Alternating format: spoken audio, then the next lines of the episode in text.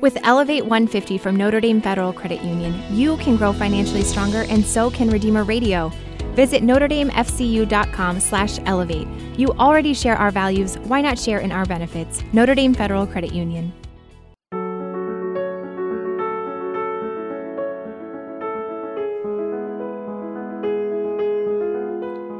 Church Life Today is brought to you in part by Notre Dame Federal Credit Union and our listeners. Catholic Christians came into my community and they helped us with education. They helped us with healthcare.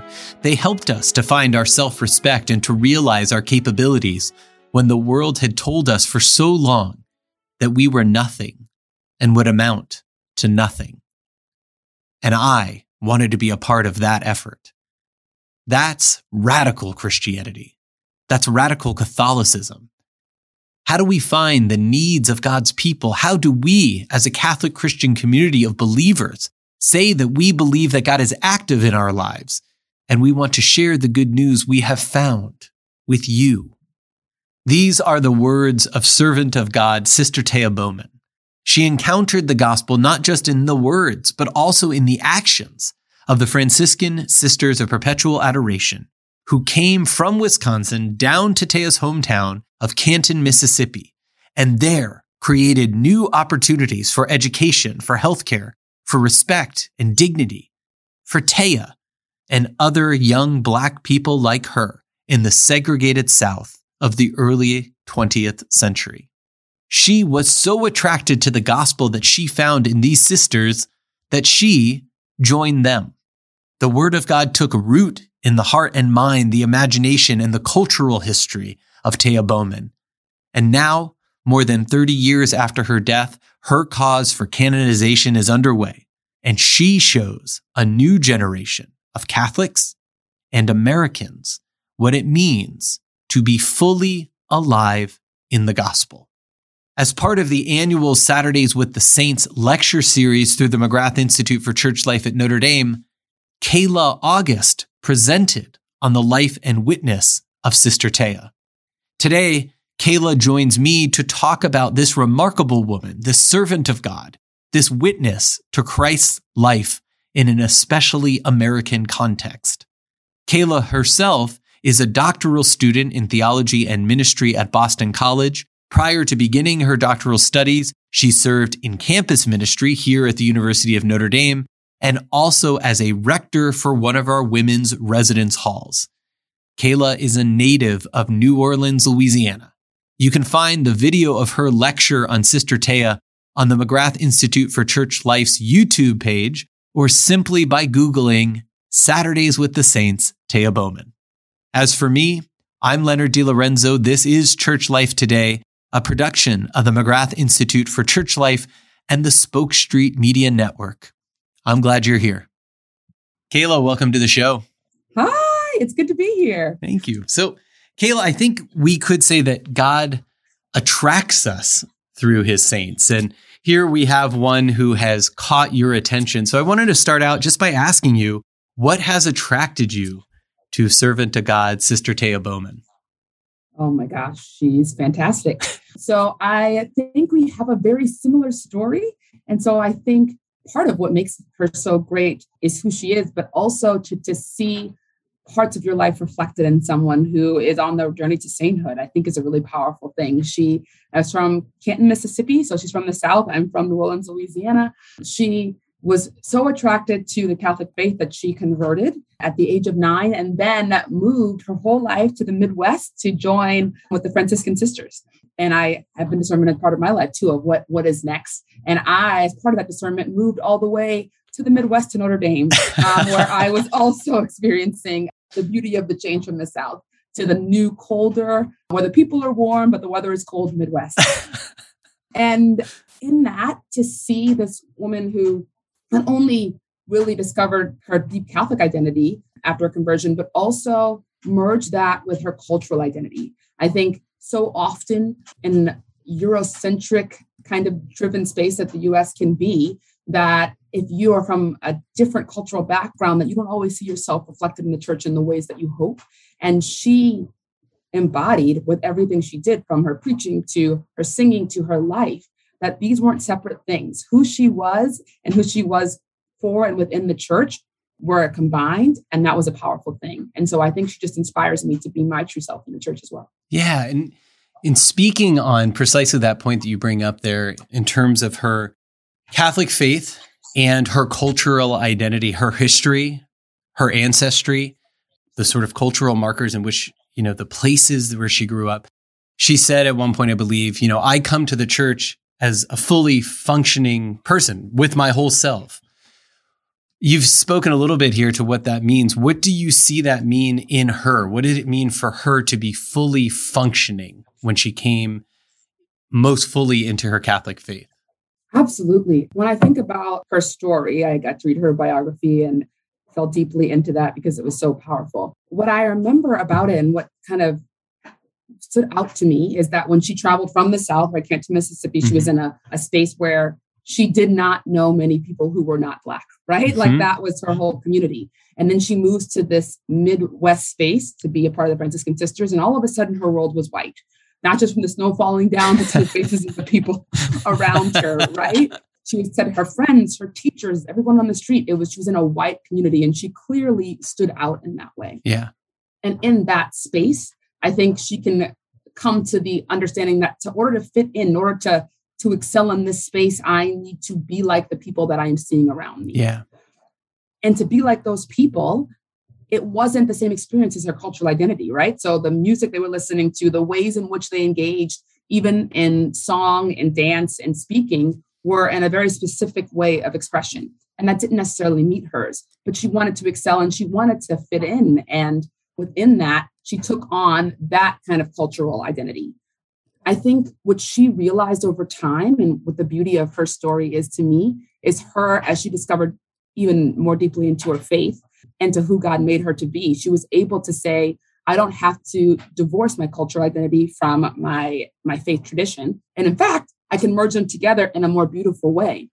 And her sisters, as she was the only black sister at the time in this order, wanted her to bring that. I think she realized that after the fact, right? That that was something that she offered to the community was bringing that unique identity. I often think about, I don't know if you're a Brene Brown fan, but I am. Okay. She's great.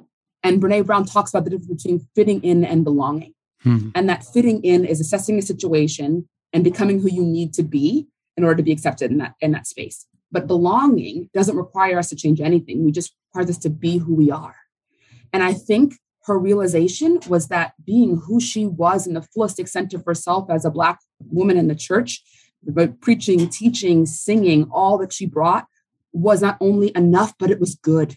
And that God wanted her to not fit in, but to belong, to know that she inherently had worth and that the worth that she brought advanced the church, advanced her order, and also made the world and this universal church a more full encompassing vision of what God wants. And so I think that's what she came to as an understanding. And that's what she preaches about when she says, I bring my whole self. Yeah. That who she brings is already formed and she's bringing it to this church. Yeah. I think in the lecture that you gave on Sister Thea, you pointed to her time at the Catholic University of America, where she went for some of her graduate studies, as something of this turning point where she returned to her cultural identity. Like she actually kind of stepped into herself. And I love this distinction that you've brought up for us between fitting in, which is a mode of conformity in some ways for approval. Yes. And belonging, which is being yourself and yet in some ways harmonizing with what's around you and having other people harmonize yeah. with you. Absolutely. In this sort of spiritual and cultural awakening at, especially during her time in DC at the Catholic University, what do we see different afterwards in Sister Thea? Does she appear different? Does she speak different? Does she approach things differently? What did you discover in terms of the before and after of that kind of awakening or that coming home to herself, if you will? What I noticed most is she's a Franciscan sister. What I noticed most is she, in modeling her life after, right, St. Francis and, and the wonderful Poor Clares and all of that, that she took that with her into all that she already was. So obviously, if you're a Franciscan or you know the Franciscan order, you know they, they care for the poor, they care for all of God's creation. They have a dedication to building up the church.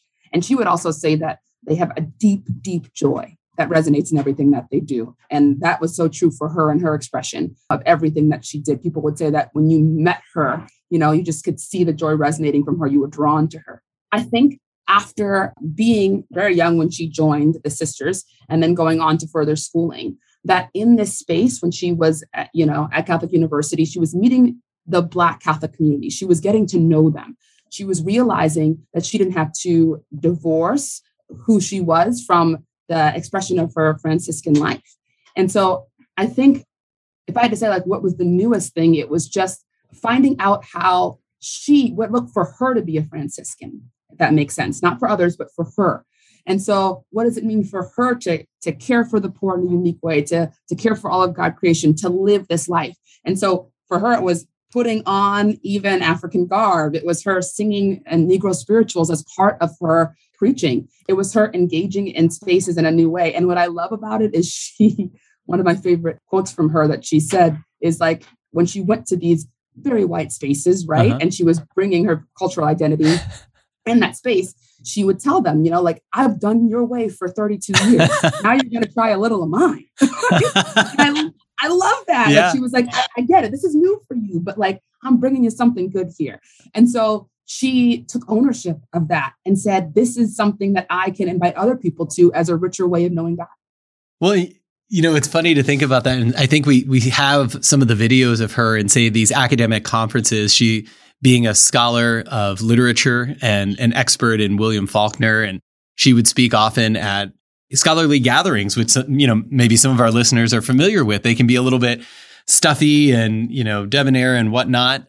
And she is a scholar, a first rate scholar doing this work, but she's also presenting as herself. And it has some of what you're talking about in terms of bringing in the song and the way of speaking and a kind of preacher's delivery to even her scholarly presentation. So sometimes, you know, the funny thing to think about here, and you can find, you know, for people who are listening who haven't seen these, you can find some of these videos of Sister Thea in these scholarly spaces uh, it's bringing into the highest level of academia also this cultural legacy, which she is presenting as not just beautiful, but also worthy of your attention. And Absolutely. in the high, you know, again, in the highest levels of academic inquiry as you kind of see her in those spaces, I'm sure you've seen some of these. You've probably seen more of them than I have. I love them. Right. Like, what do you see that, like, how, you know, especially now you're in doctoral studies, you're in some of these places around some of the types of people that she would have been speaking to in this way. How does that strike you to see this sort of encounter in a scholarly academic space? Absolutely. I think it's so dynamic because it transforms the space and transforms what we can think about what that space can even be.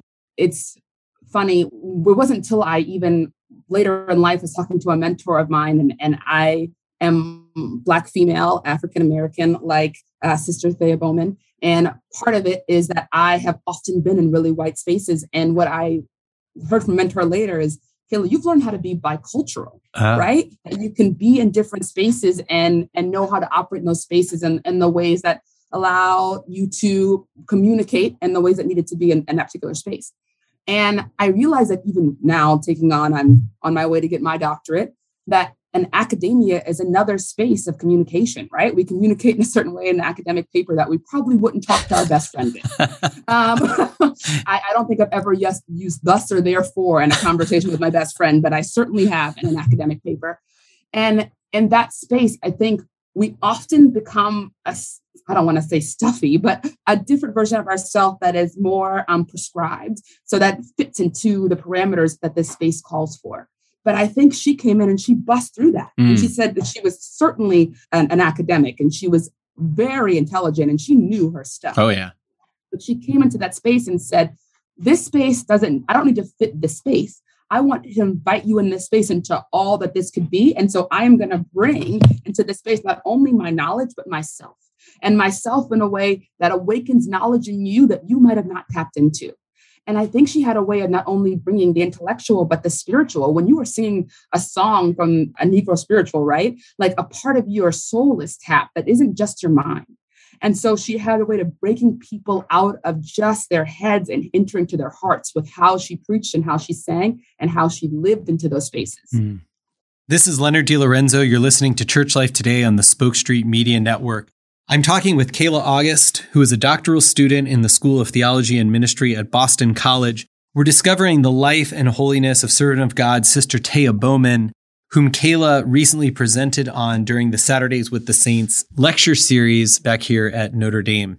You know, thinking of Sister Thea in these academic spaces, her way of engaging with ac- other academics, I suppose like a superficial reading of that is, well, here is a black woman who has become an academic presenting a different way of doing academics in a mostly white audience, but there's something else that's going on there that's actually far more profound. It's it seems that here is a model of what it means to be fully human, a fully functioning human as an academic, right? So as you're talking about, she's bringing into what she's studying and what she's talking to other scholars about part of herself, which doesn't mean this is autobiographical. It means that your way of learning is also always culturally situated. It all, it always has to come from something of who you are.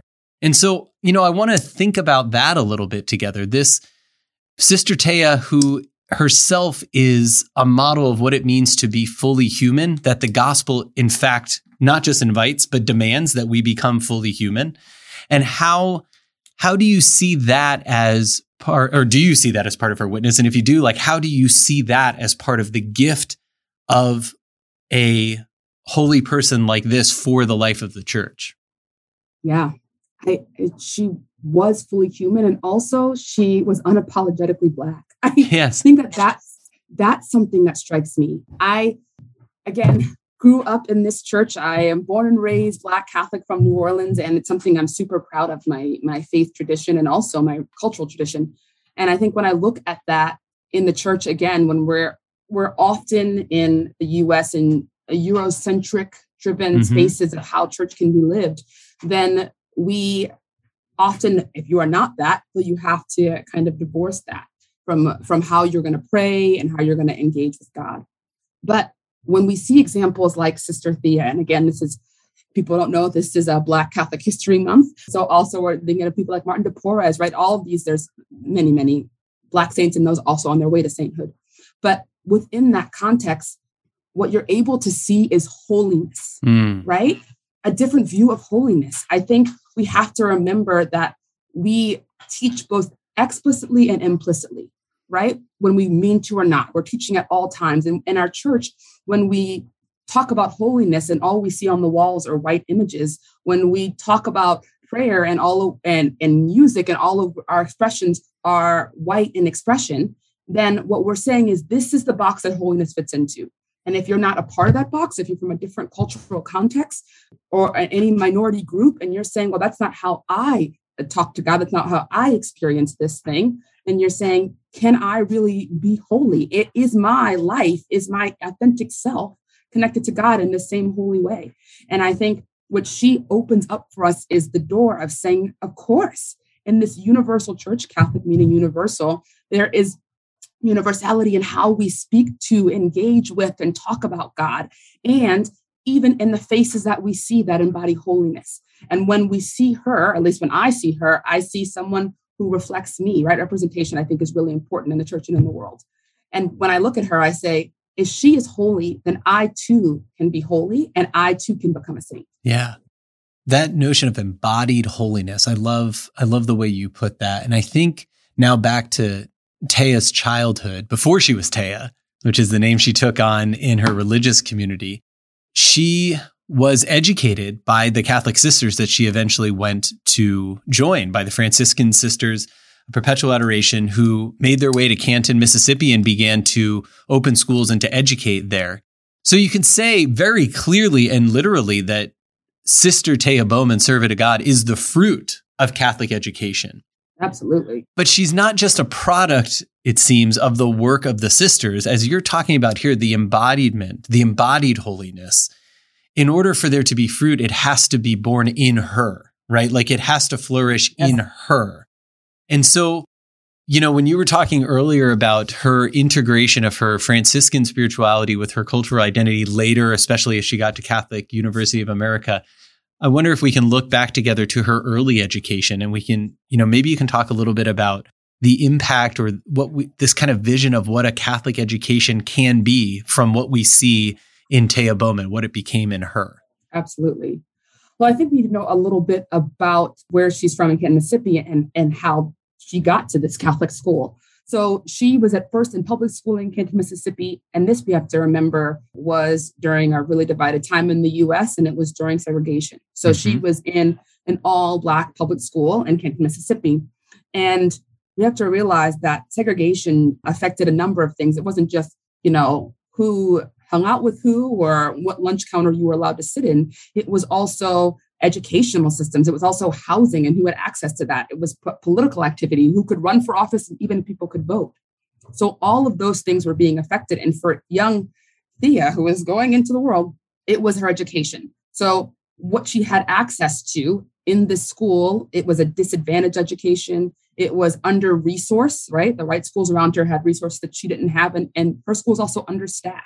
So although she was intelligent and wanting to learn and ready, she didn't have the resources to excel. And that by the fifth grade level was showing. And yeah. her parents said that they could see her falling behind. And so when the sisters, these wonderful sisters came in, they were offering an, a different educational option at this Catholic school. And they were not just saying, come join us in, in, as an educational option, but they were saying, we care about this community enough to be integrated and involved in it.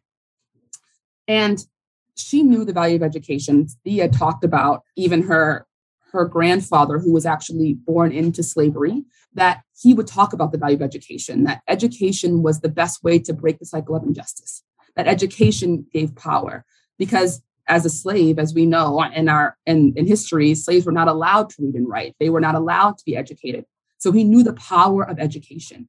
And her parents knew that power, and she knew that power. And so to be given access to a different space of education, they took that on and they trusted these sisters to not only care for them, right, their minds, but also care for them fully. These sisters, I, I just love hearing the story because when she talks about their witness, and I think that that's what she was drawn to, their witness. She talks about them raising money putting together like a goodwill store that people could buy new clothes for a nickel. They wrote to different benefactors to get books, to get clothing, to make sure that this education was affordable and accessible to everyone. And they came in to say, we're not just Christians in name, we're, we're Christians in action, mm. right? We're Christians who want to do the thing that needs to be done. And we have to believe that these sisters, and we know, right, saw people who were not as supportive of what they wanted to do. But they said, every child deserves a good education. And for us, our Christian witness right now in this moment in time is to make sure that we go into spaces where this education is needed and we provide it with everything we have. Thea saw that and was transformed and wanted to be a part of people who not only talked about their faith, but witnessed it in act. Ah, love that. Love that. This is Leonard DeLorenzo. You're listening to Church Life Today on the Spoke Street Media Network. My guest is Kayla August. She's a doctoral student at the School of Theology and Ministry at Boston College. We're talking about the life and witness of servant of God, Sister Thea Bowman. I want to talk about or think together, Kayla, about Thea Bowman today. So she died just over 30 years ago, 1990, from cancer. So we're now several decades from her life. A generation almost has passed from the time when she lived. And yet, perhaps even more today than when she was, than when she died, she seems to be coming into uh, a sort of prominence in the imagination of American Catholics, of especially Black Catholics. This seems to be a time when Thea Bowman is speaking to a present moment. So I want to think about her as potentially a saint for our times and ask you if she is a saint for our times. And uh, here, let me just read a little quote that I found here about saints for our times. This comes from the Jesuit theologian Karl Rahner, who oftentimes is not poetic, but in this case, he is a little bit. So here he says this He said, Herein lies the special task which the canonized saints have to fulfill for the church. They are the initiators and the creative models of the holiness which happens to be right for and is the task of their particular age. They create a new style. They prove that a certain form of life and activity is a really genuine possibility. They show experimentally that one can be a Christian even in this way, they make such a type of person believable as a Christian type. Their significance begins, therefore, not merely after they are dead. He's speaking about what it means for the saints to be to be saints as gifts of the church. They appeal to our imagination. They show us Christ's beauty in a way that we have not seen before. So here in the 21st century, several decades in, Thea Bowman as a saint for our time, how do you potentially see her as the saint for us now? Absolutely. I think she, in her authenticity, in her willingness to speak up and speak out and to be herself in spaces, I, I think it's a call to all of us of what is sainthood and how are we all each called to be saints. So, one of the things on her grave that she asked me to put on her grave was the words, I tried. I tried. And I, boy, I think she succeeded. But she said, I wanted to say I tried because I want people to know I tried to love God and love them, right, with all I could. And the rest is immaterial. What does it mean to sainthood today, as we are again all each called to be saints, that we try, that we bring our whole self to this church, that we bring our authentic selves to this church, that we come into spaces loving God, praying, and not just praying with our hands, but praying with our feet, doing God's work in the world and making God known to everyone we encounter. I think that could revolutionize the world and the church, right? And that she, as an example for someone of our time, her picture actually hangs over my bed, and, and it's a picture of her preaching to the US bishops. Mm. This space where she had a moment to speak, to speak to those who had the power to make change and who were doing or who are living their lives for this church and saying, How can we do this together? I think in an increasingly divided world, as you know, we live in right now, um, at least politically, that what she is saying is our differences are an asset to this church, and how can we come together to show the beauty of God? How can we come together to really show God's love? And as we come together, we lift each other up, we bring ourselves closer to, again, our everlasting home in heaven, and we embody the beauty and the light of God that is around us every day people don't always get to see it, but when they encounter us, I hope they get a glimpse. Yeah. To think of what's written on her gravestone, I tried as part of the path to holiness is to give yourself, to be free to give yourself, and then to actually do it. I wonder if you might speak about what you see as some of the potential impediments to trying that we discover in our church today. Maybe it's especially for Black Catholics, especially when it comes, I suppose, implicitly or overtly as impediments to bring to allowing somebody to bring their whole self as a Catholic, or if it's coming internally out of uh, a reticence to trying, that is to say, to being fully present. Where do you see, or what do you, what might you see as some of these impediments? Absolutely, I I would speak for myself as a, mm-hmm. as a mm-hmm. Black Catholic in this church, and and I do again in New Orleans where there are many Black Catholics. I do have church homes that have a beautiful Black culture and church tradition all mingled together. But I think often in the church when I travel and in my life that I have again been in more white spaces. And in those spaces, I think you're right about that implicit versus explicit. I think we explicitly always say welcome, right? Come mm. as you are, that everyone is welcome in this space. But it's one thing to invite someone to the table, and it's another thing to actually prepare a space what does it mean to say that someone is welcome? It's not just saying, look, the door, the door is there. You can walk in and if you want. It's to say that when they come in, you're saying, we're so glad you're here. And that not only you, but the things that matter to you matter to this church and to this people. I remember moments after death of George Floyd and many things that happened over the summer. There were many, many names, unfortunately, that were wrongfully killed um, in the Black community. And often in church, when I was there, what I wanted to hear is an intention, an intention that was lifted up for that community, lifted up for that person. And I feel it was like a small way for us to say, you're not just holding this on your heart, Kayla, but all of us are. Yeah. All of us as a united community are caring about this thing. And the number of times I heard silence was too many. Mm. The number of times that intention was never included, but something else was. And it tells me the intentions are an important part of Mass because it shows us what this community cares about. And what is left out of that shows us also what we care not to notice. Mm-hmm. And so I think in that space, if you are any form of other, what you don't hear, the silence speaks just as loud as the words. And so I ask us in our representation and the words we say and what we don't, what are we actually inviting in? And how are we making this church a welcoming space for every single person that comes through the door? What I've heard sometimes in response to what you're pleading for there in terms of the specific intention, the specific name, to name the injustice, to pray for God's healing and intervention in this way. What I hear sometimes in response is, well, I preached on love. or the intention was for peace, but it wasn't in this way that you're talking about specific. What would you say in response to that? That the preaching was on loving one another, that the preaching was on equality. These are kind of broader things. How would you speak to that? Yeah, my thought comes back to a, a comedian, just his name on top of my head, but who made it a joke, but said something that was really wise. He said, What would it mean you, Lenny, you're married to yep. uh, a wonderful woman. Yep. If she said, I love you, and your response was, Well, I love everybody. right? right. I it's not untrue. That's right. You're living a Christian life, but what does it mean to say, I love you? That when we make these kind of global statements of like, yes, we want peace, yes, we want love, but the person in front of us is asking, what does it mean to see me for all that I am? Yeah. What does it mean that I have worth and I have value and that you are caring specifically about the needs on my heart? And I think as a church, yes, God loves all of us, but God also loves us as if there was only one of us. Mm-hmm. And so we as Christians are called to say, what can I do to make sure that you individually are being served by this church in this world? How can I make sure that the injustices that, that are infecting affecting you, that I also know that they affect all of us, and I am working to change those. And so I think part of naming them specifically is saying that we care specifically for you and that you are not alone in this. We are in this together. Mm. This seems to me, I mean, it's as a pastoral priority there, it's a matter of perceptivity to actually perceive well to hear well who is it that is suffering?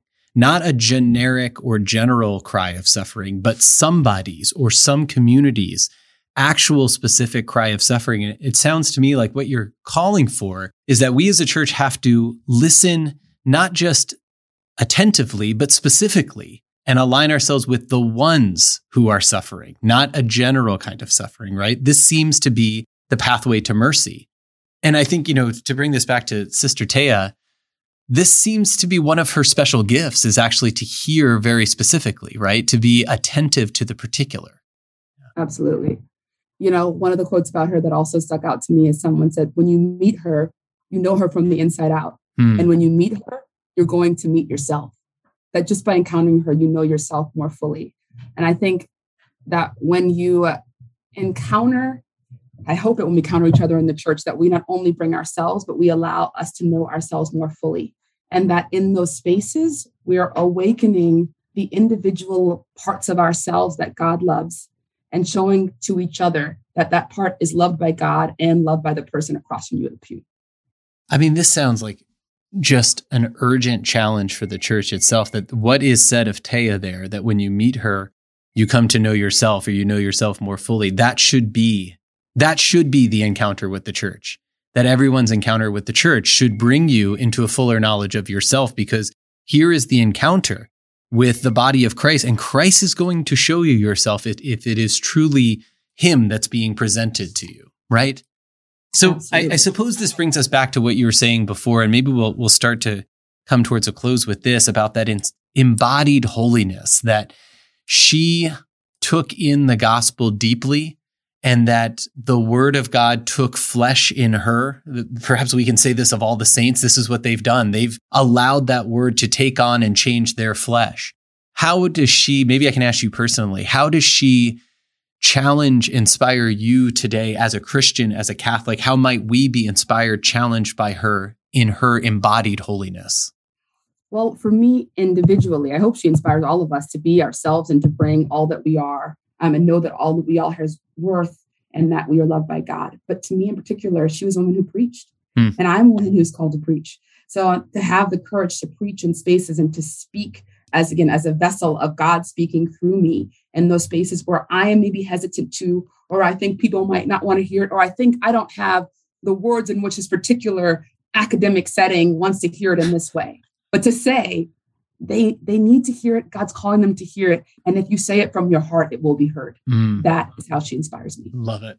Well kayla this has been just such a fruitful and enlightening conversation. Thank you so much for first of all your lecture on sister Thea and people heard in the intro where they can find that lecture from the saturdays and the saints. So hopefully people have a chance to check that out. But thank you also for bringing this light to sister Thea here with us today on church life today. Thank you so much.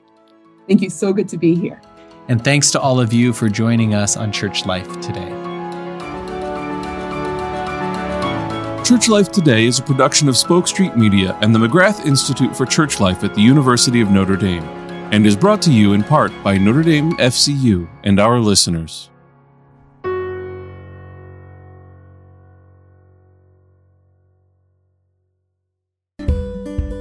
Ave Maria Press has been publishing Catholic books and resources for more than 150 years, and they are located right on the north side of the Notre Dame campus. Visit AveMariaPress.com for a wide selection of spirituality books, classic Catholic literature, and even books for families. You can also find podcasts and free downloadable Catholic content. Visit AveMariaPress.com and receive 25% off your order with code REDEEMER. Ave Maria Press, helping people to know, love, and serve God.